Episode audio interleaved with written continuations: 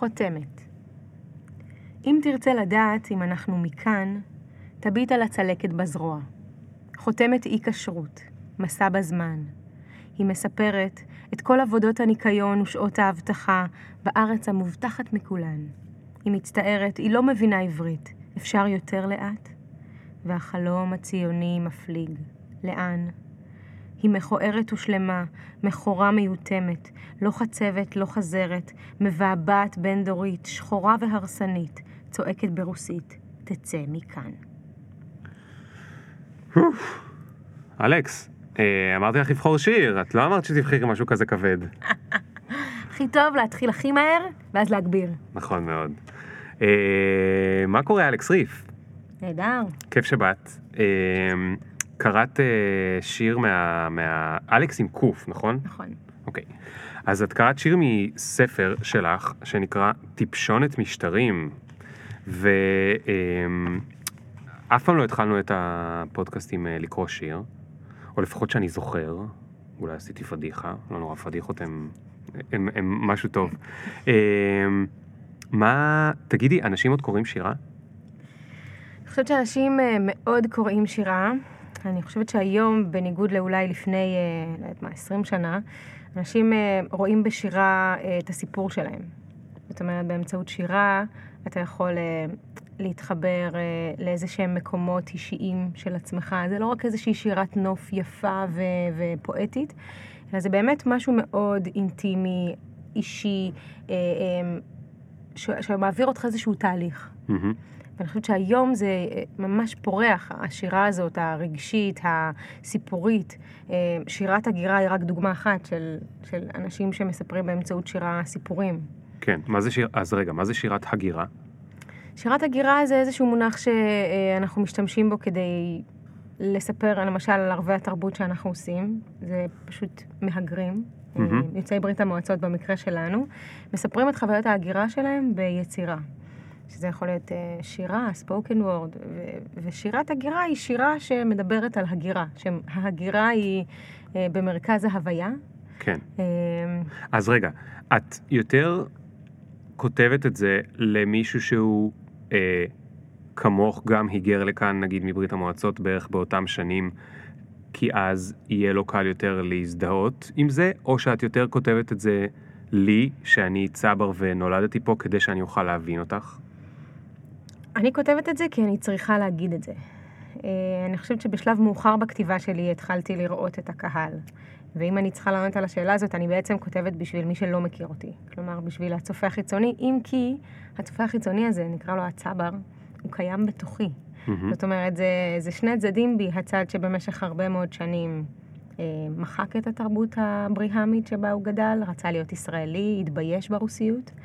אה, והצד המאוד מאוד רוסי, אה, אה, סובייטי, עם שורשים, עם תרבות. אז אפשר להגיד שאני כותבת לעצמי עם שני הכובעים האלה, ושני, שתי זוגות העיניים האלה, שני זוגות העיניים האלה כל הזמן כן. שם. העברית שלך, אגב, מדהימה.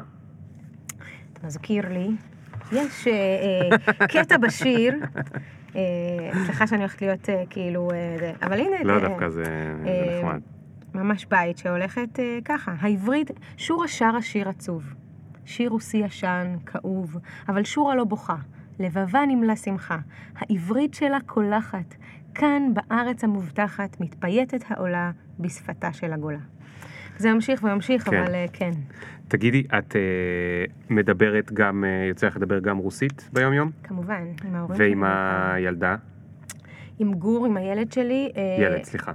הילד בעצם אני מדברת איתו עברית, mm-hmm. בן זוגי שהוא נייטיב ספיקר באנגלית מדבר איתו אנגלית, אה, וסבא וסבתא, וכל אינטראקציה עם סבא וסבתא היא ברוסית. אה, מדהים. אז אה, שיהיה לילד בהצלחה. כן, יהיה לו בהצלחה. יהיה לו בהצלחה. ברור מה יצא מהדבר הזה. לא, יהיה לו ממש בהצלחה, זה מחקרים מראים שזה ממש טוב למוח שלהם. אבל... לאו דווקא שהם ידעו את כל השפות, אבל מבחינת נכון. המוח שזה ממש טוב. האמת שרואים כבר עכשיו, הוא מבין את שלושת השפות באופן ברור, בין שנה וחצי, אבל ממש מבין את סבתא, מבין כן. אותי ואת אבא. אה, מדבר בעברית בעיקר כרגע. טוב, אז ניתן שנייה למוזיקה להיכנס, אה, ואז אני אנסה להבין ממך איך הגעת לאיפה שאת נמצאת ומה בעצם את עושה ב- ביום יום שלך. ומה הביא אותך לכתוב ספר שירה ולמה דווקא על הנושא הזה, סבבה? נשמע טוב. אז נתחיל בעוד שנייה. Yeah. One time. Ring the alarm, hot ass nigga. Yeah. Big ass head so my dreams get bigger. Yeah. Big campaign strong so my flows get sicker. Yeah. Confidence bigger than a drunk ass nigga. Look, איך הייתה המוזיקה? איזה שיר. איזה שיר נפלא, נכון? מילים בברזילרו. תגידי, באיזה גיל עלית? אני uh, היגרתי לארץ בגיל חמש. את כל הזמן מתקנת את העלית להיגרתי. נכון. למה? תלמדי אותי. אני טוענת שלא כל יוצאי ברית המועצות של שנות ה-90 עלו לארץ. Uh, זאת עובדה היסטורית, כן? זה לא אני המצאתי. חלק מהאנשים הגיעו לכאן ממניעים ציוניים, וחלק הגיעו לכאן כי ארצות הברית שגרה, סגרה את שעריה וגרמניה לא הייתה אופציה. כלומר, הם לא היו ציונים, הם הגיעו uh, כי זאת הייתה האופציה העיקרית, היחידה נקרא לזה. אני לא אוהבת את זה שכולם משתמשים במונח עלייה, אה, כאילו זה עוד מבחן שיוצאי ברית המועצות צריכים לעבור. כל החיים אנחנו עוברים מבחנים, אתה יודע. בודקים לנו בסנדוויץ' אה, את הבשר והחלב, בודקים לנו את היהדות ב-DNA, בודקים לנו כל הזמן מבחנים, מבחנים, מבחנים. אה, ואני חושבת שאני, האמת לא אה, מפחיתה מזה שאנחנו חלק, שאנחנו ישראלים, שאנחנו אה, חיים פה. אז אני מעדיפה להגיד הגירה, ואפשר להגר ממניעים ציוניים, ואפשר להגר ממניעים לא ציוניים. זה, mm. זה פותח את הדלת לכולם מבלי אה, לשנות את ההיסטוריה. הבנתי, כי עלייה מזוהה עם ציונות. מזוהה עם ציונות, זה מזוהה עם משהו שהוא מגיע ממניעים מסוימים, לחזור הביתה, לא כולם חזרו הביתה. כן. זה לא אומר שהם לא מצאו את הבית שלהם פה, אבל כן. הם uh, עברו מדינה. ומתי את הרגשת פה בבית? שאלה גדולה, אה, בשביל זה צריך להתחיל uh, מההתחלה. כשאני הגעתי לכאן בגיל חמש, אז uh, הדבר הראשון שקרה זה היום הראשון בגן ילדים ישראלי. זה הדבר הראשון שאני זוכרת, הגעתי לגן, מאוד מתרגשת עם אמא שלי, uh, נכנסתי פנימה, ילדים רצים, משחקים uh, בלגן. אני זוכרת שפתאום נהיה שקט, כל הילדים עצרו, הסתכלו עליי והתחילו לצחוק. אימא שלי הלבישה אותי באותו יום בשמלת תחרה לבנה, גרביונים, סנדלים ופפיון גדול על הראש. פפיון גדול על הראש. כן. אה, פפיון גדול על הראש. כזה, כזה, אתה יודע. אוקיי, אוקיי. לא יודעת אפילו איך לתאר את זה, פפיון ראש כזה. כן, מאוד כן. מאוד אה, סובייטי. ואני התחלתי לבכות, כמובן, ונתפסתי לרגל של אימא שלי, ואני זוכרת, היא הייתה צריכה ללכת, נשארתי שם לבד, ובאותו יום הבנתי שבשביל להתקבל פה, אני צריכה אה, לוותר על הרוסיות. כן. אה, למחוק. וזה היה אה, מאוד ברור מאותו רגע, לא רציתי לדבר ברוסית, שום קשר לתרבות הרוסית, אה, לא להסתובב עם סבתא שלי, התביישתי מאוד בבית, באמת כל הדברים, הסטיגמות האלה, ממש לקחתי עצמי באופן מלא, צחקתי על רוסים. אה, הסתרת את זה? זאת אומרת, העלמת, אבל גם הסתרת בצורה, אה, זאת אומרת, שיקרת פעם לגבי הסיפור שאת עולה? היה לי קצת קשה לשקר, כי גם אה, קוראים לי אלכס. באותה תקופה זה לא היה, אתה יודע, היום נכון. אני כותבת קוראים בשמי הגלותי לתינוקות רכים. אבל היום זאת, זאת האופנה. אז נכון. אלכס היה עדיין שם מאוד רוסי והיה קשה מאוד לפספס. אז אני לא זוכרת שסיפרתי, אבל הרבה פעמים זה היה עולה בשלב מסוים, ואז היו אומרים לי, אה, בואנה, את לא נראית. והייתי מקבלת את זה כמחמאה אדירה, כאילו, איזה יופי, אני לא נראית, אני צברית. לקח לי הרבה זמן להבין שזה, לא רק שזה לא מחמאה, זה הגזענות בתפארתה. ומבטא? ניסית להסתיר? ניסיתי מאוד, שוב, אני לא זוכרת איך, כי היא ילדה בת חמש, אבל אני, כמובן היה לי מאוד חשוב, הייתי מאוד uh, ערה לניואנסים, לדבר בלי מבטא. Uh, וככה בגדול 20 שנה. זאת אומרת, פחות או יותר של כל mm, ה... עד גיל 25. משהו כזה, אפילו 27. מסע כומתה ישראלי. אה, שזה כלל התנדבות בכל מקום שרק יכולתי. כשסיימתי תיכון בהצטיינות, כי בכל זאת יש לי בית סובייטי, כן? אני צריכה לגשר פה בין שניים. אז אה, הלכתי לשנת שירות בקהילה, מאוד ישראלי, השירות, ואחר כך התגייסתי לצה"ל ויצאתי לקצונה, למרות שהיה לי שירות אה, צבאי מאוד מאוד קשה נפשית, לא הייתי במקום נכון. אגב, אתה יודע ששליש מהמתאבדים בצה"ל אלה עולים. וואלה. אה, זה בדרך כלל האנשים שהכי מתקשים להתערות במסגרת הזאת, זאת מסגרת קשה מאוד, ואין להם גם למי לפנות. Hmm. אה, אז אני ככה הרגשתי שבאמת אני לא יכולה לדבר עם ההורים שלי על זה, כי הם אה, במצוקות אה, שלהם, הם גם לא יבינו, יש פערי שפה, יש פערי תרבות כבר מאוד גדולים, ופשוט נשארתי, למרות שהדבר הנכון היה שמישהו ישים לב למצוקה שלי ויעביר אותי למקום אחר. אבל המשכתי וסיימתי, ואחר כך עשיתי תואר ראשון ושני באוניברסיטה, והתחלתי לעבוד בעבודה משמעותית ומעניינת בשירות המדינה. ועל פניו הייתי בת 27, כאילו החלום הישראלי-ציוני שלי הוגשם. אני ישראלית לכל דבר, מרגישה ישראלית לכל דבר, יש לי רק חברים צברים, בן זוג צבר, כאילו הכל אמור לעבוד. כן. ואז זה לא עובד. אני אומרת שזה מתפוצץ לי בפרצוף. כי מה? אני חושבת שמה שכאילו הביא לזה, זה כל מיני כאלה דברים קטנים שלא עבדו, נקרא לזה. אולי אני יכולה לקרוא שיר אחד, נגיד, שמראה על רגע אחד ש... וואי, אני ממש נהנה מכל הסיפור הזה. פעם עליך. רגע אחד כזה של חוסר עבודה, נגיד, קוראים לשיר הזה חשבון. כשהלכתי עם אימא שלי לעורך דין לענייני עבודה, הוא הסכים לעזור לה לקבל בחזרה את משרת הניקיון שלה. אני הטחתי בו עברית, ושפת אמי נותרה דמומה. לא יאמן, הוא הזדעק, להתייחס לאדם כמו אל ציוד משרדי, כשמתיישן לזרוק לפח. כאשר שאלתי כמה יעלה, חייך ואמר, חינם. אמרתי תודה, אמי חתמה. אחר כך הוא שלח לי הודעה בפייסבוק. הציע לי לצאת איתו, והעסקה נחתמה. אז כל מיני כאלה מבחנים שבהם הרגשתי שבעצם, בעצם, בעצם, אני לא בדיוק חלק. ואני צריכה כל הזמן, אה, כל הזמן לנסות, אה, להפוך אור, לעשות משהו כדי להתקבל. וחוץ מזה זה הגיע בדיכאון מאוד גדול, באיזושהי התפרצות אה, של התקפי חרדה. וסביב כל הדבר הזה הגעתי פעם ראשונה לעצור ולחשוב מה לא עובד. זאת אומרת, אם הכל, אם זה החלום וזה מה שרציתי לעשות, אז למה, למה זה לא עובד? הלכתי לטיפול פסיכולוגי פעם ראשונה בחיי, גם משהו מאוד מאוד לא סובייטי, אה, כי הם אה, ברוסיה וב... לא מכירים דברים כאלה, מאוד לא נהוג. ו... למה אגב, למה זה לא נהוג שם? אני יכולה לדבר רק על זה שעות. בגדול, בגלל שזה היה עוד כלי של השלטון אה, אה, לתפוס אחיזה באזרחים. זאת אומרת, זה שמישהו הלך לטיפול פסיכולוגי, אה, הייתה אחר כך דרך אה, להשיג את הפרוטוקולים ולהשתמש במה שהיה שם נגדו. זה קרה, זה נעשה, למשל mm. משורר ברודסקי, היה מטופל והשתמשו אחר כך במשפטים נגדו. אז אתה בעצם לא הולך לטיפול כי אתה מפחד ש...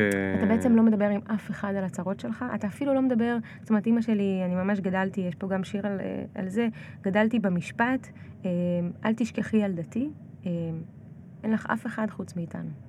זאת אומרת, התפיסה הזאת שיש לך רק משפחה, חברים, זה לא דבר שקיים, כי חבר תמיד יכול לבגוד.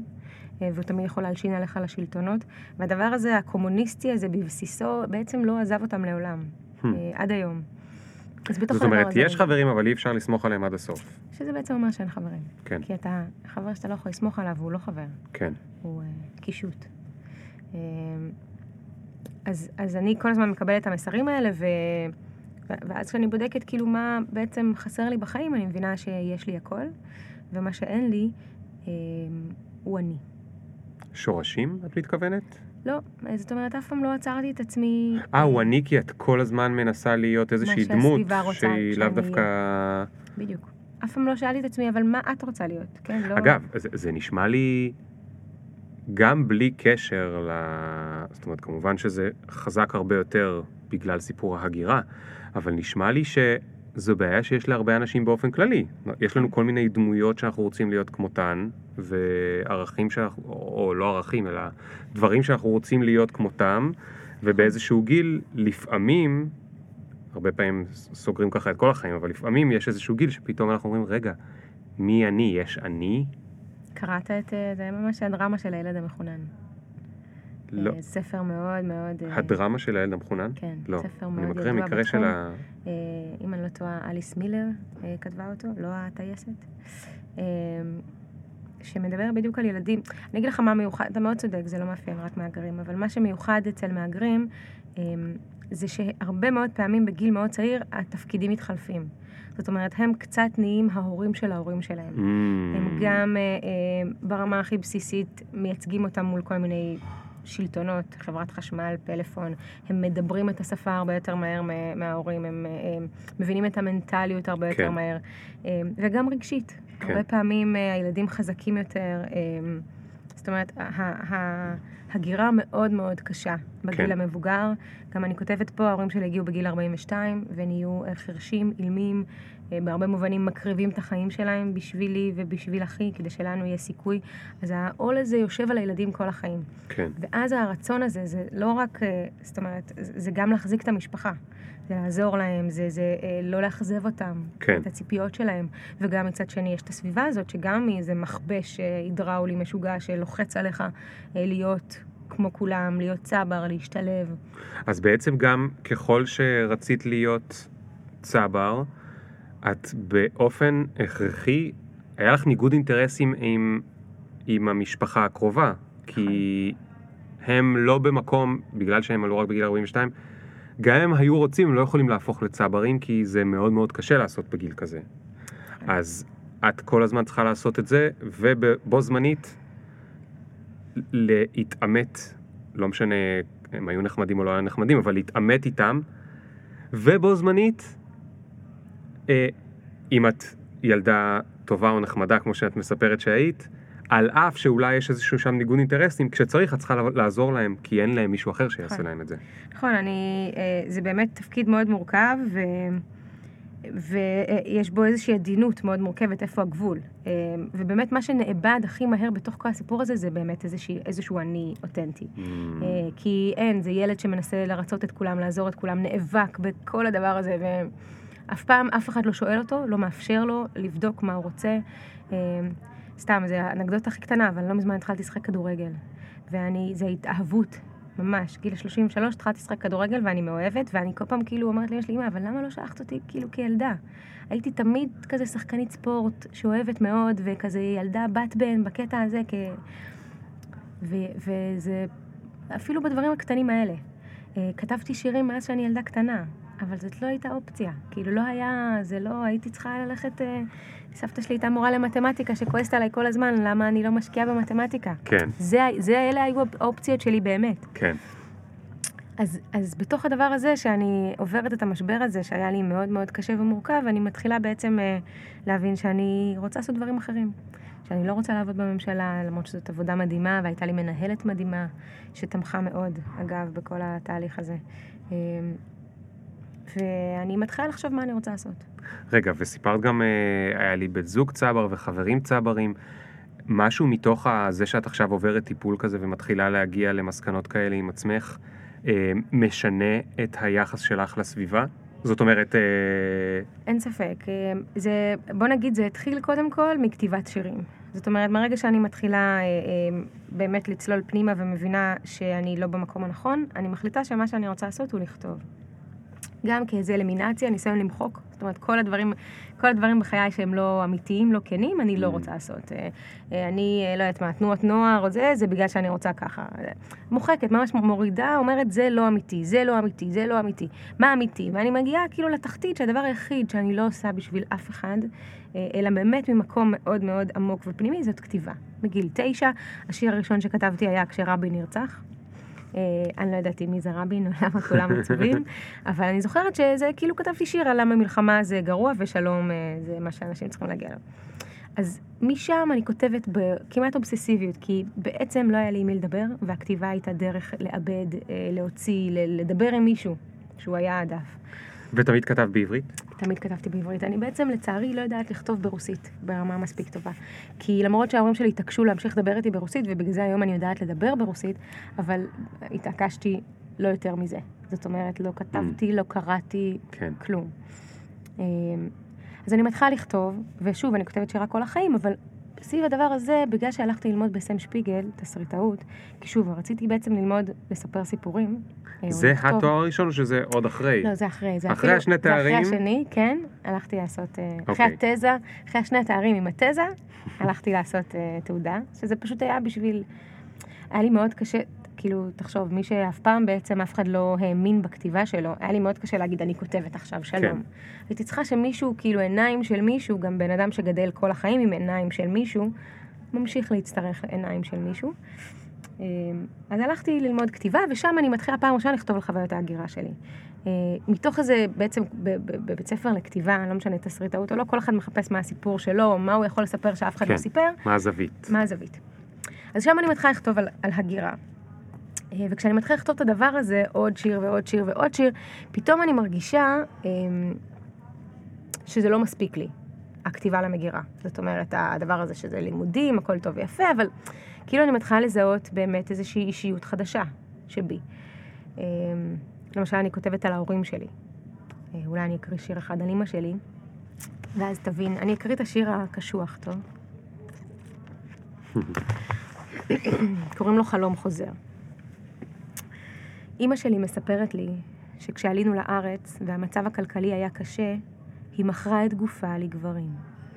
כלומר, אימא שלי לא עבדה בניקיון, אימא שלי הייתה זונה. ונדהמתי. לא מעצם המכירה, כי אם נפש אפשר, אז גם גוף. אלא מהדרישה לשכר הוגן ממי שדופק אותה בתחת. אמא שלי לא הייתה עולה מסריחה מרוסיה.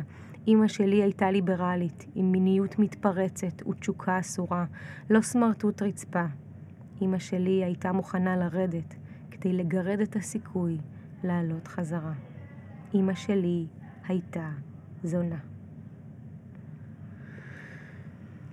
אוקיי, okay, וקראת לשיר חלום חוזר. כן, אה, זה באמת חלום שחלמתי, כן? זה לא שיר אמיתי.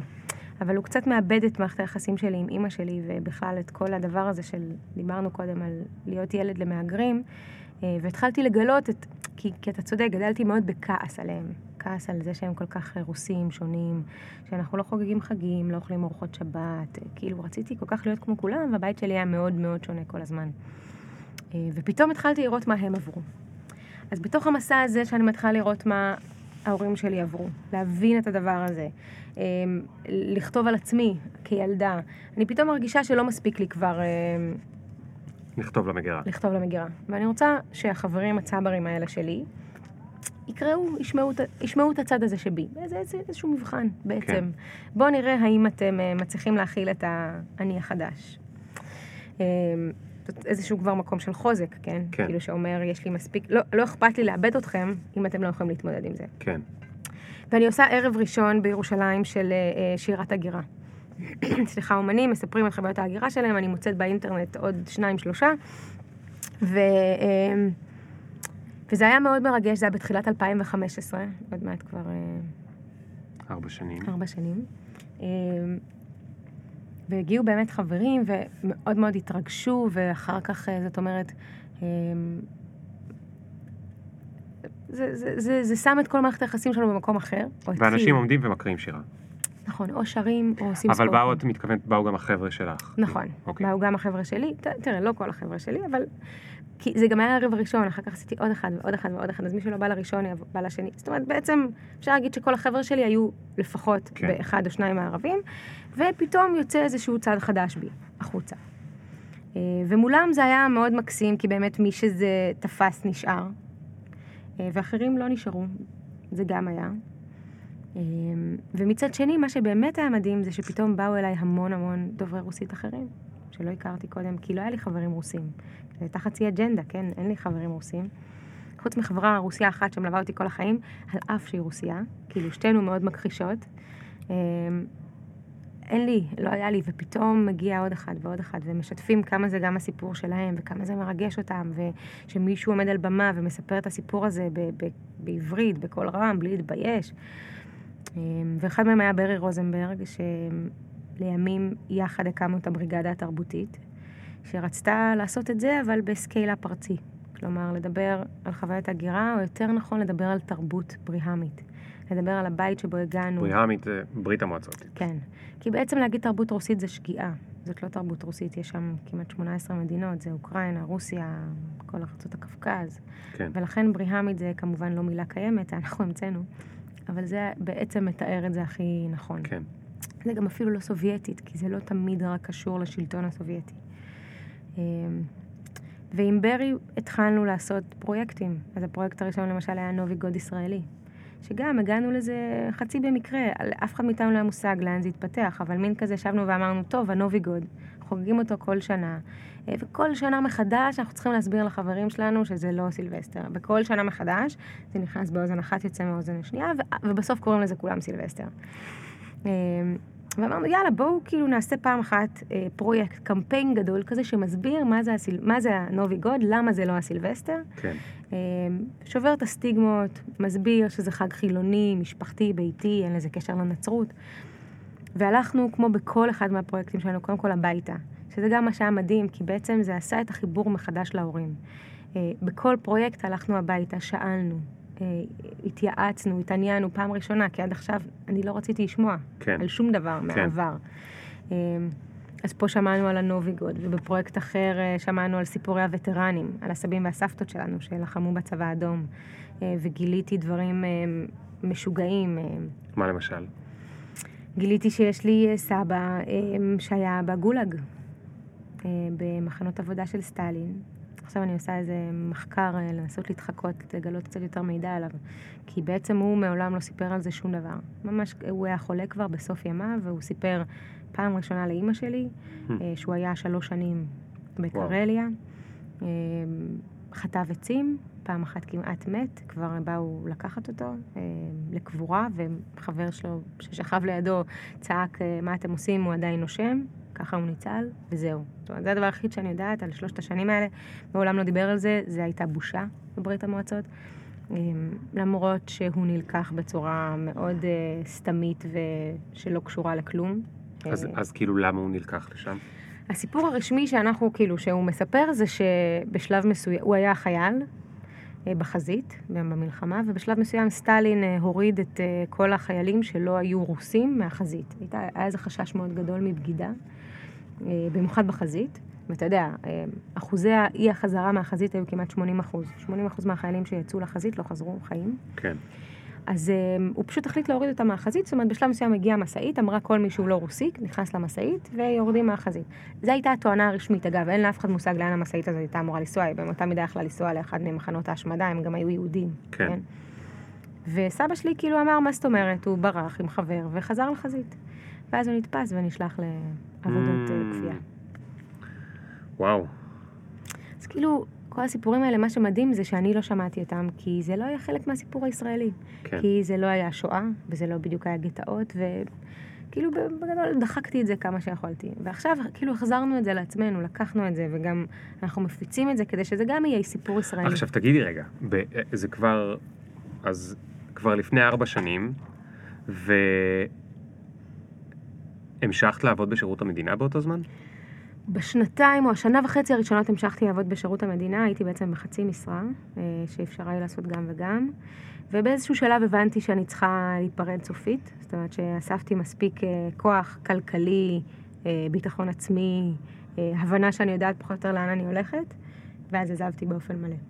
אבל אפשר, כאילו, את יכולה להתפרנס מזה? או מה, מה עושים עם הדבר הזה? זאת אומרת, יש לך את הדבר הזה שבוער בך, אבל תוך כדי... איך מתפרנסים? צריך להביא לחם. כשאני אה, התחלתי, אז היה ברור שכל פרויקט שאנחנו מוצאים לפועל, מגייסים אליו כסף. וחלק מהכסף שמגייסים אליו הוא כסף של ניהול הפרויקט. Mm. אז נכון, מצד אחד אני כל פעם מתגאה שאני אומרת שהנובי גוד הישראלי, שהגיע למיליון איש בפייסבוק, אה, העלות שלו הייתה 15,000 שקל. זאת גאווה מצד אחד, מצד שני זה אומר שזה היה התשלום כן. לכל מי שעבד שם ביחד. זה לא כסף, כן? כן. אי אפשר לחיות מזה. ברור. זה עבדנו על זה שלושה חודשים באופן אינטנסיבי מאוד. אה, מצד שני זאת הייתה התחלה, בפרויקט השני כבר קצת יותר, אחר כך קצת יותר. אה, אי אפשר להתפרנס רק מזה. אבל עשיתי הרצאות וסדנאות וכל דבר שיכולתי בעצם אה, להפיץ את הסיפור שלי, אני עושה את זה עד היום. כן. ו- ו- וחוץ מלהפיץ את הסיפור שלך, אז מה יש מאחורי זה? זאת אומרת, אני כאילו, אני הבנתי, אבל אני דווקא כן הייתי רוצה לשמוע את זה ממך, כי בטח את יותר זיקקת את זה. מהי ה... וזה קצת חוזר לשאלה של למי בעצם את כותבת. כי יש פה ש... כל מיני דמויות בסיפור. יש את הדמויות שהם עשו הגירה אבל הם מעולם לא התנתקו מעצמם. הם לא רצו להיות צברים, והם חיים לעצמם בתוך תרבות משלהם. ולהם יכול להיות שאת אומרת, אה, הייתי בצד השני ואני יודעת איך זה ואני מתחברת. יכול להיות גם ההורים, סבא וסבתא. אה, יש את הדמויות שהם אה, כמוך, ואת אומרת להם, זה בסדר, אתם לא צריכים לנסות רק להיות צברים, כאילו בואו נהיה זה. ויש את הדמויות שהם כמוני, לא היגרו, ולהם האג'נדה היא יכולה להיות כאילו, חבר'ה, יש פה מיליון, זה מיליון זה כבר יותר ממיליון? המספרים הבלתי בלתי רשמיים זה מיליון עולים, אני לא יודעת כמה אנשים רק, באמת. רק מברית המועצות, אבל נכון. יש עוד, נכון, כולנו יש בישראל עולים. אה, כולנו מתישהו עלינו, או, או מהגרים. או, או, כן, או היגרנו. אה, אימא שלי היגרה מליטא בגיל חמש, אז. אז יש לה גם סיפור, אני מניח, לא כזה שונה, כי גם כשהיא הגיעה אז שלחו אותה עם פפיון גדול איפשהו בקריות וצחקו כן. עליה צברים. אה, אז למי את מייעדת את ה... זאת אומרת, אני אגיד לך, כשאת קמה בבוקר. כל הפעילות של הבריגדה וגם שלי, לקח לי זמן באמת, כמו שאתה אומר, לדייק את זה במילים, אבל קודם כל היא באמת פונה אה, לציבור הרחב, לקהל הרחב, לישראלים, לישראלים שהם לאו דווקא כמוני. אה, בגלל זה כל הפרויקטים שלנו בעברית אה, הם מדברים בצורה צבעונית, מגניבה, ישראלית אפילו נקרא לזה. אה, כי המטרה היא לפתוח את הבית שלנו, דוברי הרוסית, את הבית, את הסיפור שלנו, ולהפוך אותו לחלק מהתרבות הישראלית. זאת אומרת, אני במשך שנים הייתי צריכה לבחור בין הצד הרוסי שלי לצד הישראלי שלי, והיום אני אומרת, אתה לא צריך לבחור. הסיפור, ההיסטוריה הבריהמית יכולים להיות חלק מהישראליות. אתה היום, בניגוד ללפני שנה למשל, יכול לשמוע רוסית בגלגלצ. כן. אה, אתה היום יכול לא להתבייש בזה שאתה חוגג את הנוביגוד. ובאמת, הפנייה היא תמיד הייתה החוצה. אבל כשאתה פונה החוצה בצורה מגניבה, לא ברוסית, בעברית, אז בעצם הראשונים שנהנים בעין הם, הם בני דור אחד וחצי, הם כמונו. כי פתאום אתה, הם שומעים מישהו מדבר את הסיפור שלהם, לא ברוסית, לא בצורה נישתית שמבקשת להבדיל אותם, אלא להפך, בצורה שמבקשת אה, להפוך אותם לחלק מהישראליות. כן. אז הם הראשונים שמשתפים, מפיצים, מתגאים, מתחברים, ובעקבות זה החברים שלהם וכל הסביבה. כן. ו- ו- וזה אומר שבעצם יש לך, עדיין יש לך, זאת אומרת, זה לא אומר, אלא אני שואל, עדיין יש לך הרבה דילמות קטנות בכל מיני uh, דברים, כי הנה, דיברנו על גור הבן שלך, אז איך אני אמורה לדבר איתו? והוא, אני רוצה שהוא יראה את uh, ערוץ uh, uh, 9, או אני לא רוצה שהוא יראה. ואם בגן שלו אף אחד לא חוגג נוביגוד, אז עכשיו אני מפילה גם עליו את התיק הזה שהוא יספר לכל החברים שלו, או שאני ארחם עליו עד שהוא יגדל, וכאילו... את אני- עדיין בתוך הדילמות האלה, או שבכלל הכל זה כאילו נראה לך ברור מה, מה צריך בכל סיטואציה? קודם כל, אם אתה מדבר על דילמות חינוכיות, אז אף פעם שום דבר לא ברור. ברגע שאתה מגיע לזה, אתה מתמודד עם הכל, אין, אין לי מושג. זה כן, אמ, אני כן חייבת להגיד שמאוד ברור לי שזו המלחמה שלי, ואני מאוד מנסה שזה כבר לא תהיה המלחמה שלו. זאת אומרת, אמ, אני אגיד את זה בשני דברים. הספר הזה נחתם בשיר שהשורות שלו אה, הולכות ככה. אמ, בני, את הקרב שלך ניצחתי, הוריי במלחמה שלכם לא הצלחתי. סליחה. אז אני חושבת שבהרבה מובנים את, המבח... את, ה... את המלחמה של... של הבן שלי ניצחתי. זאת אומרת, הוא כבר לא יצטרך להתבייש בנוביגוד, Mm. אה, ואני מקווה שהוא יוכל פשוט לחגוג את זה, כי זה חג שהוא ירגיש טבעי כמו שהוא חוגג בבית, כמו שחוגגים את כל החגים. כן. ברור לי שזה לא יהיה אישו, זה יהיה נון אישו בשבילו, כאילו במובן הזה של להתעסק בזהות, להתעסק בהגירה. מה את רוצה, אימא? כאילו, אני לא שם, וזה מעולה. אני אגיד לך שאצלי, אה, השאלות, כאילו זה נשמע שעל, שנגמרו השאלות, אבל אני חושבת שבהרבה מובנים השאלות רק התחילו. כי היום אני שואלת את עצמי, אוקיי, אבל מי אני אה, חוץ מזה שאני רוסייה? זאת אומרת, אני מרגישה שעשיתי, I made peace עם המקום הזה, אה, ו- וחגגתי אותו, ואהבתי אותו, וכתבתי עליו, עם הטראומות, עם הקשיים, עם השמחה, עם הכל. ועכשיו שחררתי אותו אפילו, במובן הזה שהבריגדה היום מנוהלת על ידי מנכ"לית אה, אחרת, פולה ברקן. זה עמותה? זאת, מה זה? זו זה- קבוצה שעובדת בתוך עמותה אחרת. אוקיי. אה, מעולם לא הקמנו עמותה, אבל אוקיי. ממניעים בירוקרטיים. אה, אז אני כבר ממש לא מנהלת את העניינים, אני יותר מרחוק, כדי לאפשר לי רגע, ילדתי ילד, ילדתי ספר, מה אני רוצה לעשות. והיום אני בעצם שואלת את עצמי, אוקיי, אוקיי, אז אה, מה הלאה? מה אני רוצה לעשות שאני אהיה גדולה? כן. ואני כבר שנה וחצי במחשבות האלה. וזה... אז אני, אני רוצה, בשביל לדבר על זה, לחזור רגע אחורה. אמרת שאת ניהלת את הבריגדה התרבותית. נכון. לאיזה גודל של ארגון זה הגיע? זה לא זה הגיע... שני אנשים? זה שלושה אנשים? זה, זה, מפ- זה משהו יותר, שחי אה, כל הזמן? מבחינת אה, פרויקטים זה היה פר פרויקט. זאת אומרת, ברגע שהיה פרויקט, אני- ניהלתי את הארגון, או את מהמם. הקבוצה. לכל פרויקט שרצינו להוציא לפועל, גייסנו כסף, ולכל הדברים שהיו צריכים כדי להוציא לפועל את הפרויקט. זאת אומרת, זה לא, פרוץ, זה לא אה, אה, משהו שהעסיק אנשים באופן קבוע, כן. עד עכשיו למנכ"לית החדשה. אה, זה משהו שהיה פר פרויקט, כל פעם היה לנו רעיון חדש משוגע, והחלטנו להוציא אותו לפועל, ו... וגייסנו כסף. ואיך היה לגייס כסף? נחמד. זאת אומרת, היה, היה לך איזשהו אישו עם העובדה הזאת שעכשיו אני כאילו צריכה לגייס איזה כסף, או להפך, או ראית בזה שליחות, לא. או... תראה, הראשונים וגם הגדולים שתרמו, ש, שתמכו בנו מההתחלה ועד הסוף, היו בעצם, אה, נקרא לזה, קרנות, אה, תוכניות המנהיגות שעשינו. זה כל מיני, קרן ברונפמן, שאני בוגרת של תוכנית מנהיגות שלה עוד מכיתה י"א, קרן שוסטרמן, שאני בוגרת של ROI, זאת אומרת, כל מיני קבוצות כאלה שבעצם, בעצם ראו משלב מאוד מוקדם, או כזה או אחר, את הפוטנציאל, את העשייה, תמכו בנו, בהתחלה בסכומים קטנים, אחר כך בסכומים גדולים יותר. אמ, אז, אז הייתה איזושהי תמיכה, בלי זה אגב לא היינו מצליחים. זאת אומרת, בלי כן. התמיכה הזאת מאיפשהו, מאיפה מתחילים, איך מתחילים בכלל את הדבר הזה. אמ, וככה לאט לאט הגענו לעוד מקומות, לעוד מקומות. זה לא היה קשה כמו שזה... זה, זה עבודה במשרה מלאה. כן. כאילו גם לנהל, גם אה, להפיק אה, בפועל, גם ליזום, להיות האיש קריאייטיב שמרכז את הדבר הזה. אה, זה משוגע. בגלל זה באמת הארגון כארגון לא התפתח ועבדנו פר אה, פרויקט, פרויקט או פר כן. משהו משוגע. אני, אני חייב לשאול אותך משהו רגע הצידה. את זרקת ככה על הדרך אה, שהיית בתוכנית של ROI ושל ברונפן וכולי וכולי וכולי. סיפרת לי במובן של הילדות שלך ויותר מאוחר על העולם של ההגירה. מה עם העולם של המנהיגות? מאיפה זה הגיע? תסביר קצת יותר. כאילו, אה, אה, אה, איך פתאום, מה זה התקבלתי, לא, היית בכל מיני תוכניות מנהיגות. מי חשב עלייך שאת מנהיגה ולמה את חושבת שחשבו את זה? שאלה טובה. כאילו, יש לך מוס... אני לא יודע. תראה, אני חושבת שקודם כל זה משהו שהיה בי מההתחלה.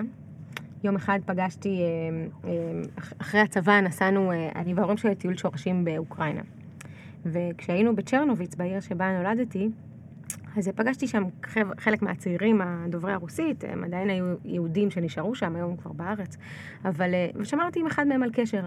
יום אחד הוא כותב לי הודעה בפייסבוק, את שומעת? פגשתי את הגננת שלך. אני כזה, איזו גננת? כאילו בהתחלה עכשיו, מה? מה הגננת שלך? מצ'רנוביץ, מהגן. אני אומרת לו, מה? איך הוא יודע שהיא הגננת?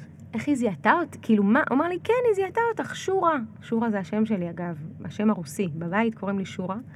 כן, שורה, וזה, מה היא אמרה שהיא זוכרת? אה, היא אמרה שהיא זוכרת אותך אה, נעמדת על כיסא באמצע הגן, שרה שירים, מקריאה סיפורים, מקריאה כל מיני פואמות של פושקין.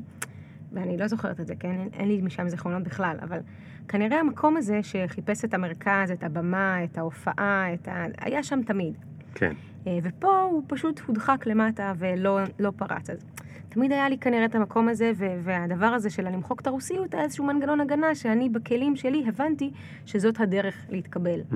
זה גם לא, לא סתם שדווקא אנחנו, כאילו אלה בלי המבטא, ואלה ש, שלגמרי עוברים את מבחן הישראליות, הם אלה שעושים את, ה, את הקבוצה הזאת ואת כן. ה, את השיח הזה.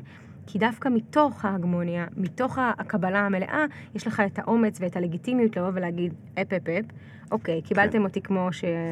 עם המסכה, עכשיו תקבלו אותי כמו שאני באמת. כן. אז כאילו... זה אפילו כאילו אה, מבלי, מבלי לדעת, uh, you schemed it. נכון, נכון, עבדתי על המערכת, נכון, אבל ממש, נכון, ממש לא ידעתי ולא היה לי מושג כן. שזה נכון. אה, אבל, אבל זה כוח, כי מי שנמצא בשוליים לא יכול לעשות את הדבר הזה, לשנות נכון. את המיינסטרים. אה, תגידי, אז אפרופו זה, אני חייב, תראי, הפודקאסט הזה הוא בדרך כלל לא תוכנית אקטואליה, וגם מה שנחמד בפודקאסט זה שיש אנשים שישמעו את הפרק הזה בעוד שנתיים. אה, כי מישהו פוגש את הפודקאסט ואז הוא אומר, אה, זה נחמד, אני אתחיל מפרק אחד והוא עולה למעלה וזה לוקח מלא זמן. אבל בכל זאת אני אשאל שאלה שהיא קצת אקטואלית. איפה מחאת האתיופים שהייתה עכשיו פגשה אותך? אם בכלל. שאלה נהדרת. אמ, אני חושבת שהסיפור הזה של דוברי רוסית הוא באמת, כמו שאתה אומר, לא מאפיין רק את דוברי רוסית. זה באמת, ישראל, ישראל עוברת אה, תופעה מדהימה בעשור האחרון בעיקר, של אה, אנחנו עוברים מכור ההיתוך הידוע, יש שיגידו לשמצה, אה, לרב תרבותיות. ש... הרבה מאוד קבוצות בחברה הישראלית מחפשות איך לספר את הסיפור שלהן, איך להנכיח אותו בחברה הישראלית.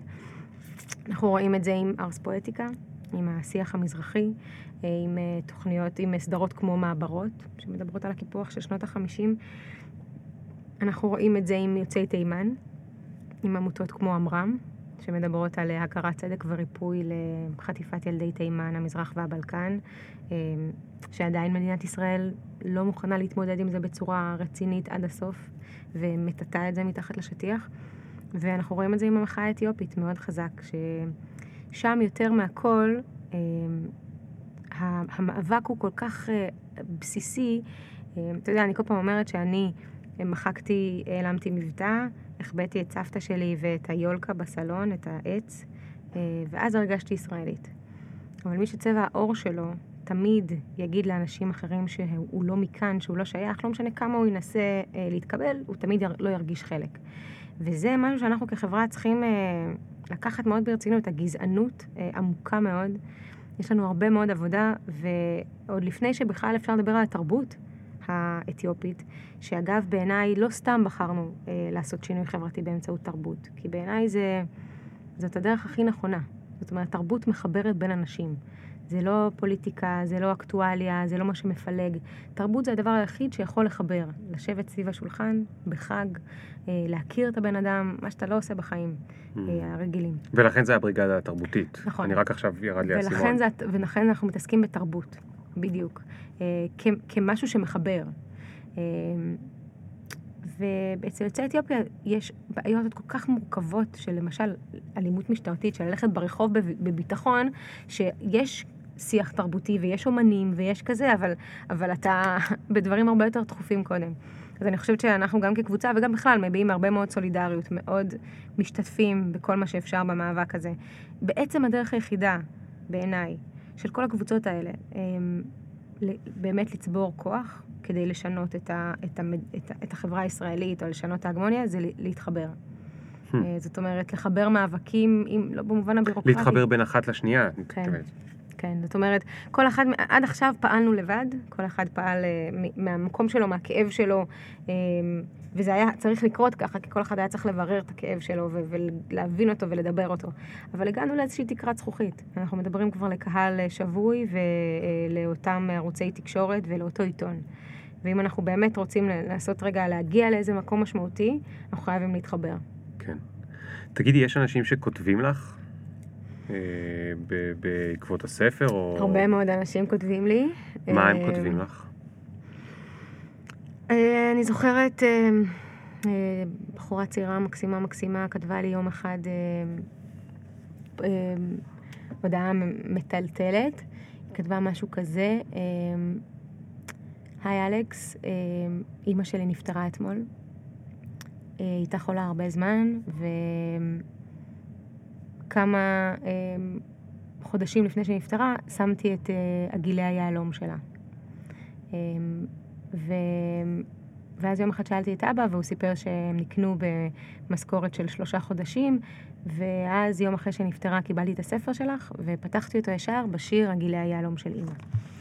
וזה שיר שבגדול מדבר על הגילי היהלום האלה. אולי אני אקרא אותו עכשיו, וזה יהיה, וזה יהיה ברור. תקראי אותו. הוא הולך ככה. הגילי היהלום של אימא. אימא, בגיל שלושים ענדתי את עגילי היהלום שלך. והתנפחתי מגאווה.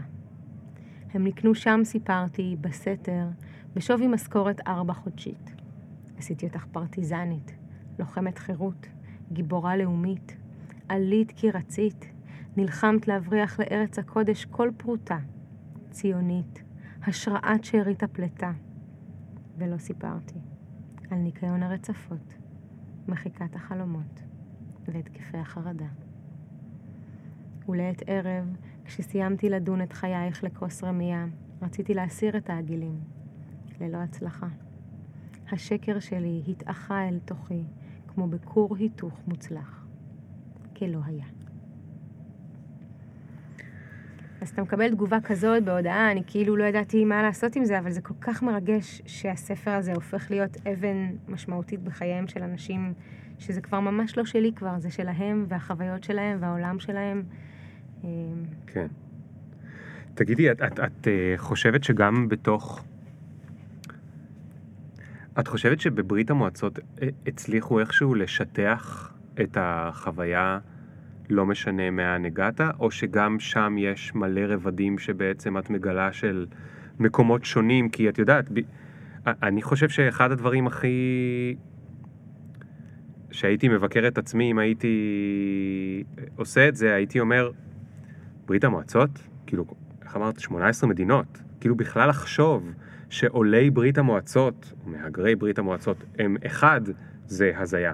כי הם באים מכל כך הרבה מקומות. אז אנחנו ממש לא חושבים שהם אחד. אנחנו כן קוראים להם אה, דוברי הרוסית, או יוצאי ברית המועצות, אה, ולא רוסים, אבל אנחנו מאוד מאוד מבינים את השונות. בערבי שירת הגירה, למשל, מגיעים אומנים מארצות שונות, חוויות שונות. יש לנו זמרת. אה, מאזרבייג'אן ששרה בקירגיזית. אה, סליחה, באזרית, שזה מאזרבייג'אן. יש לנו אה, אומן אה, ארי קבר מסן פטרבורג, שזה חוויות מסוימות. יש לנו חוויות מאוקראינה, מהכפרים, מהערים. ממש סיפורים שונים, למרות שכולם יהודים כביכול, יש דמיון, ובכל זאת, לכל אחד סיפור אחר לגמרי. עשינו שני פסטיבלים, עשינו פסטיבל אודסה, שזה באוקראינה, פסטיבל סן פטרבורג, שזה ברוסיה. כל פסטיבל בעצם ביקש לעשות עוד איזה צעד קדימה בעשייה mm. שלנו, אמ, ולא רק לדבר על העבר, על חגים או על, לא יודעת מה, אה, היסטוריה, אלא להשפיע על התרבות הישראלית העכשווית. בעצם כן. לקחנו אומנים ישראלים, חלקם אפילו לא דוברי רוסית, נסענו איתם לשם, למדנו על העיר, על ההיסטוריה העברית, אה, יהודית, סובייטית שלה. אמ, ואחר כך האומנים האלה יצרו יצירות ברוח העיר והקשר שלה לכאן. מדהים. אמ, תיאטרון, מחול, פרפורמנס. אז נגיד אודסה ותל אביב היו ערים במובנים מסוימים תאומות, כי אודסה הייתה העיר החילונית, אמ, היהודית הראשונה, שבה חלמו על תל אביב. סן פטרבורג הייתה העיר הבורגנית של העשירון. בקיצור, ממש עשינו ככה את הדבר הזה, ו... כן. כי זה, זה, זה מדהים מה שהם עשו עם ה... כאילו, בגלל הפוליטיקה, או ה... לא יודע איך לקרוא לזה, הממשל. אה, עשו רוסיפיקציה להכל. כן, זאת אומרת, מובנים. אני יודע, אני יודע, ו- וגם שם הרי יש תת תרבויות, אבל אני יודע בתור ילד אפילו שיש צרפתים, והם צרפתים, ויש גרמנים, ויש... וכל הערים האלה ביחד, אתה מחבר, כל המדינות האלה ביחד, אתה מחבר אותם, ואתה רואה שזה בערך באותו גודל, או לפעמים יותר קטן, מכל ה-18 מדינות האלה. אה, ואתה לומד שזה מדינה אחת, שמדברים בה רוסית, שזה גם לא נכון, ושכולם שם אה, משהו, שזה גם, זאת אומרת... אה, בתקופת השלטון הסובייטי הייתה רוסיפיקציה כפויה מאוד מאוד חזקה. בגלל זה היום, בכל מיני מקומות שהם היו ברית המועצות לשעבר, למשל באוקראינה, יש התנהגות מאוד אה, אה, קשה כלפי הרוסית. זאת אומרת, היום לפעמים אם אתה תדבר ברוסית ברחוב באוקראינה, אתה יכול לחטוף מכות. Mm, טוב, שם גם יש מלחמה. נכון, אבל גם לפני המלחמה, באמת mm. החזרה הזאת לאוקראינה, לשורשים, היא מאוד מאוד חזקה, זה קורה גם בארצות אחרות, ולא רק באוקראינה. ונכון, אני חושבת שעכשיו כל תרבות מנסה להבין מהי ומי, אבל, אבל כן חשוב לנו לא לדבר בשם של מישהו אחר. חשוב לנו, למשל, כשאנחנו עושים אה, פסטיבל על משהו ספציפי, אז, אז שיבואו האנשים משם וידברו את זה, ולא אנחנו נדבר את הקול שלהם. כן. למשל, עכשיו עשינו, לפני כמה חודשים כבר, אה, ערב סיפורי ברית מילה. שזה גברים, וואו. גברים מספרים את סיפורי ברית המילה המאוחרת שלהם. אתה יודע, אין לנו את המספרים המדויקים, אבל אה, עשרות אלפי ילדים הגיעו לכאן מגילאי שנתיים, שלוש ועד גילאי 17-18, ועשו כאן ברית מילה בשנות ה-90. זה היה כמעט, אה, אני לא אגיד תהליך כפוי, אבל העולים חשבו שזה חלק מהפרוצדורה. וכילדים, רוב הדברים פשוט יום אחד אמרו להם, מחר יש לכם ניתוח. הסבירו מעט מאוד אה, מה הולך לקרות, מה, לגבר, ילד שעובר דבר כזה, זה מעצב לו את כל החיים. זאת חוויה שלא מדברים עליה, שלא לא מאבדים אותה בשום צורה שהיא. והרבה מאוד גברים יוצאי ברית המועצות מסתובבים איתה. כן. אז אנחנו עשינו פשוט ערב שחמישה גברים מאוד אמיצים עלו על במה וסיפרו את סיפור ברית המילה שלהם. וואו. זה מפחיד אותי רק לשמוע על זה. עכשיו בגיל 17, זה, באמת, זה לא נתפס. אני זוכר שהיו על זה, שהיו על זה סיפורים, גם אני הייתי בכיתה, נראה לי, ד... לא, כן, אולי ד' ה', כשהייתה העלייה הגדולה, אז גם בכיתה ד' וגם בכיתה ה' אה, אימצתי אה, עולה, או איך שלא קראו לזה. אז היו לי שני חברים, והם לקחו אותי הביתה, והם לקחו אותי לשכונה שבה הם גרו בתוך נגיד בתוך קריית ביאליק, אז הם גרו בשכונה יותר צפונית, צור שלום, שהייתה שכונה אה, יותר קשה, ו...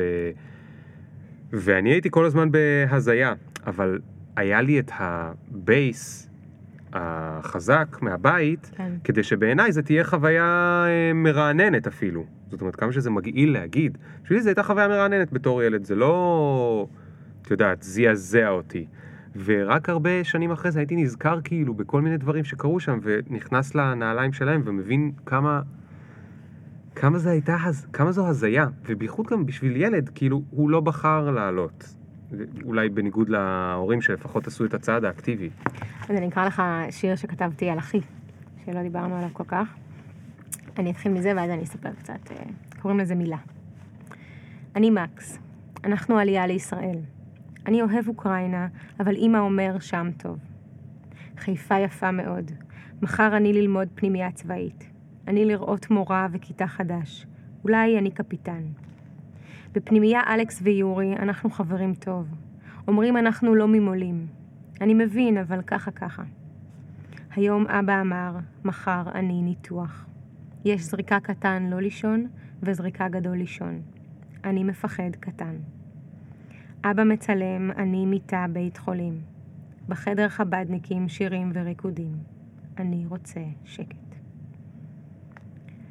ומתוך המקום הזה של...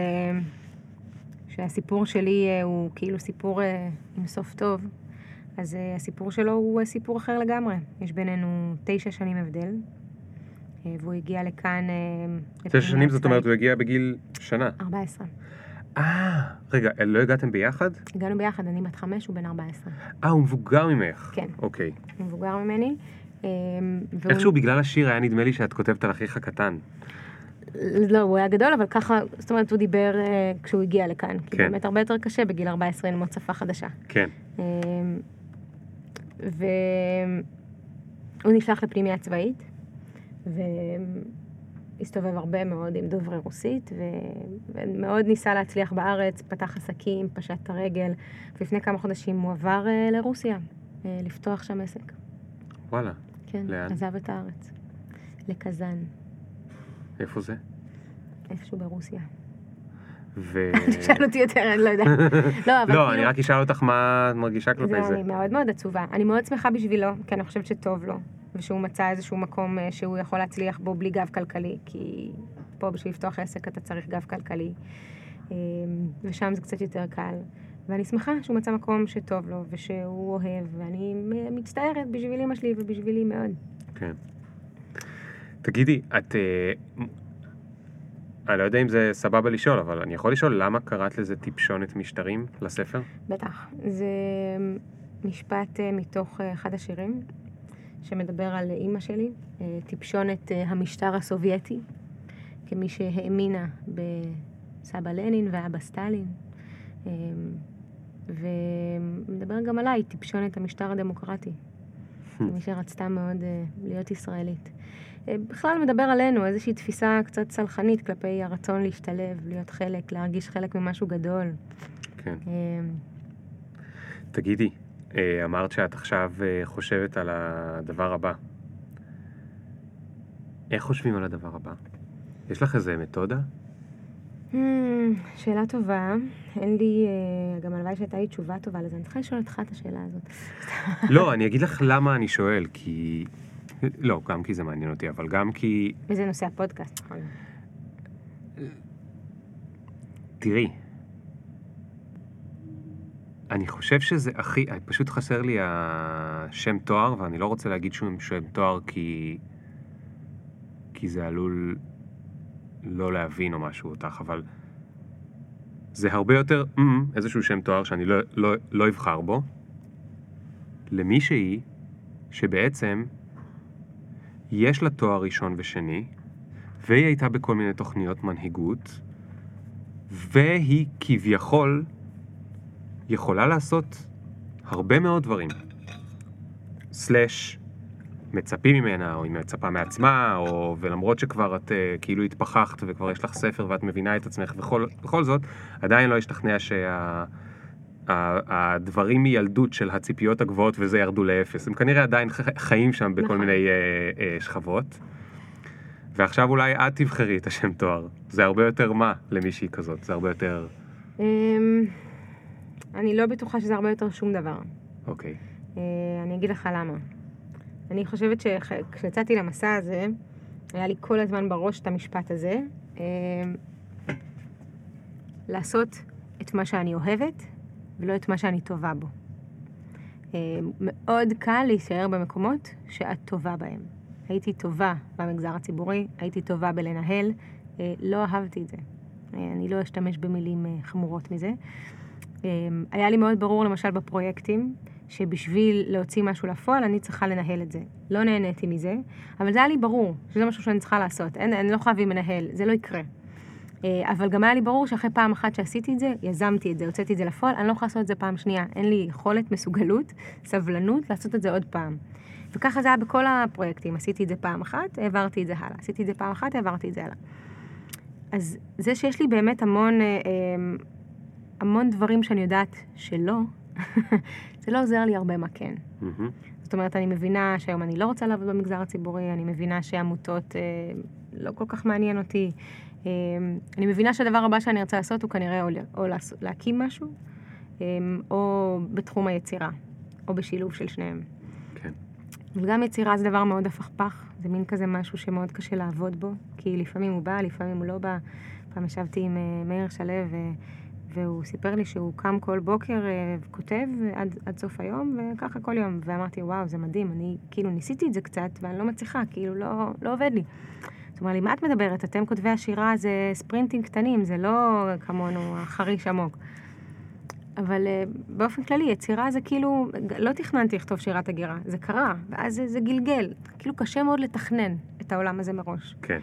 Uh, ואת העולם היזמי, שכאילו רעיונות יש לי המון, אבל אתה צריך איזה חשק, אתה צריך תשוקה, אתה צריך כוח. אני גם חושבת, uh, יש לי חברה טובה שקראה לי, את קצת האקטיביסטית השחוקה. אמ, כאילו זה מעייף, בשלב מסוים של עבודה, של פעילות אינטנסיבית מאוד, עכשיו גם בעולם חדש של ילד, שהדברים משתנים לגמרי, אתה כבר לא מוכן לעבוד מהבוקר עד הערב בלי לראות uh, בעיניים. כן. אז ההחלטות אחרות לגמרי, השאלות אחרות לגמרי. Um, והלוואי שהייתה לי תשובה קלה למה הדבר הבא, או איך, איך מגיעים לתשובות. כן. טוב, אז תשמעי, אנחנו צריכים לסיים. אני מאוד מאוד מאוד מאוד מודה לך על הכנות של ה... שתי התשובות האחרונות, כי הם היו... אה, באמת היית צריכה להיות מאוד אה, כנה בהם. ואני חושב ש... אני חושב שהכנות... אני חושב שלפעמים זה... המה הוא פחות חשוב מהאיך, ואני חושב ש... זה לא, אני לא יודע מה הדבר שאת תעשי, אבל אני יודע שבאיך הכנות שלך יהיה, או יכולה להיות כוח מאוד מאוד מאוד חזק. אה, כי זה משהו שהוא מאוד נדיר. אה, גם בגלל כל הדברים שדיברנו עליו היום. בגלל שאנחנו רוצים להיות דמויות שאנחנו לא, ובגלל שיש לנו לחצים מבית, ובגלל שאנחנו לא בטוחים מי אנחנו. וכנות, זאת אומרת, יש כנות אה, מזויפת קצת של כזה אינסטגרם וזה, אני לא מדבר על זה. אני מדבר על כנות אמיתית של אה, להיפתח ככה כמו שעשית גם בשירים וגם בזה שאת יושבת כאן ואומרת לי, תשמע, אני לא יודעת מה, אני... זה וזה גם לא הולך להיות לי קל. אה, זה, זה לבדו כבר משהו שאני חושב שככל אה, שהוא מועבר הלאה, אפילו בדמות של לראות מישהו אה, שהוא ככה אה, עוזר מאוד. אני אשאל אותך את השאלה האחרונה המשותפת, אה, והיא הולכת ככה. את טסה במטוס, והמטוס עושה, סורי, אה, המטוס עושה אה, אה, נחיתת חירום, והקברניט מודיע, ואת יודעת שבעוד אה, שלוש דקות אה, נגמרו לך החיים.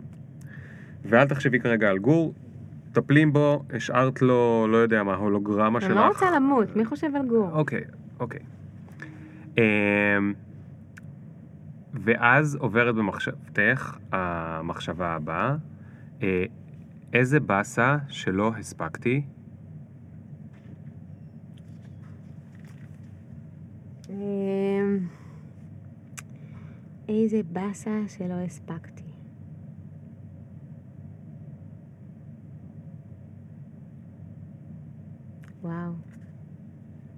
בא לי להגיד כאילו אה, לטייל בעולם, אבל זו התשובה הקלה. התשובה הקשה, איזה באסה שלא הספקתי, אה, להתמודד עם המוות של אימא שלי. האימוג'י הזה עם המוח המתפוצץ. כאילו איזה באסה אוקיי. שהיא צריכה לעשות את ההפך. כאילו להתמודד עם שלי. אה, וואי, הבלת אותי, היא לא נפטרה. לא, לא, לא. אוקיי, פו, אבל כולנו, אה, בשלב מסוים, אני מקווה, נקבור את ההורים שלנו. כן, וכמו שאתה רואה, היא מופיעה לא מעט בשיריי, אנחנו קצת אחד, אני והיא. כן, אה, וזו התמודדות אה, שהיא תהיה life changing. כן, את, אתן מחוברות מאוד. כן, מאוד. ב- ב- בטרגיות, בדרמה. בטרגיות. אלכס, המון המון תודה. תודה רבה לך על. האירוח, גם לי. זה היה אה, בוודאות אחד הפרקים הכי מיוחדים. אה, זה לא הפרמטר היחיד, אבל זה אחד הפרקים הכי... לא מה למדתם מפה, אני- קיבלתם. לא, אני פתאום אה, לא רוצה להעליב את המרואיינים האחרים, אם הם מקשיבים. אתם הייתם מצוינים בדרככם, אבל אה, כזה עוד לא היה לנו, אף אחד לא קרא שירים תוך כדי, זה היה מאוד מאוד כיף. גם עברתי פה קצת רכבת הרים רגשית בחלק מהרגעים. אני לא יודע למה, אבל השיר עם מקס, עם העברית המשובשת, הוא זה שהכי היה לי אה, אה, קשה. אה, אולי בגלל שאני לא יודע, אולי בגלל שאני אבא טרי, ואני כל הזמן חושב על, את יודעת, לקחתי את הבת שלי לחיסונים, מהמם. ואתה חושב על זה שהיא לא יודעת מה היא הולכת לעבור. וזה... הולכים להכאיב לבת שלי והיא לא יודעת שהולכים לתקוע על הזריקה ואתה יודע את זה כי אתה יכול לעצור את זה אבל אתה לא רוצה לעצור את זה, כמה זה מסובך. אמ, תודה רבה למי שהקשיב, כיף שאתם פה, זה פרק 132 או 3, לא זוכר בדיוק, לא כל כך חשוב, ותודה לרייז שאירחו אותנו בחדר פודקאסט הנפלא שלהם, ועד הפעם הבאה, יאללה, ביי. ביי,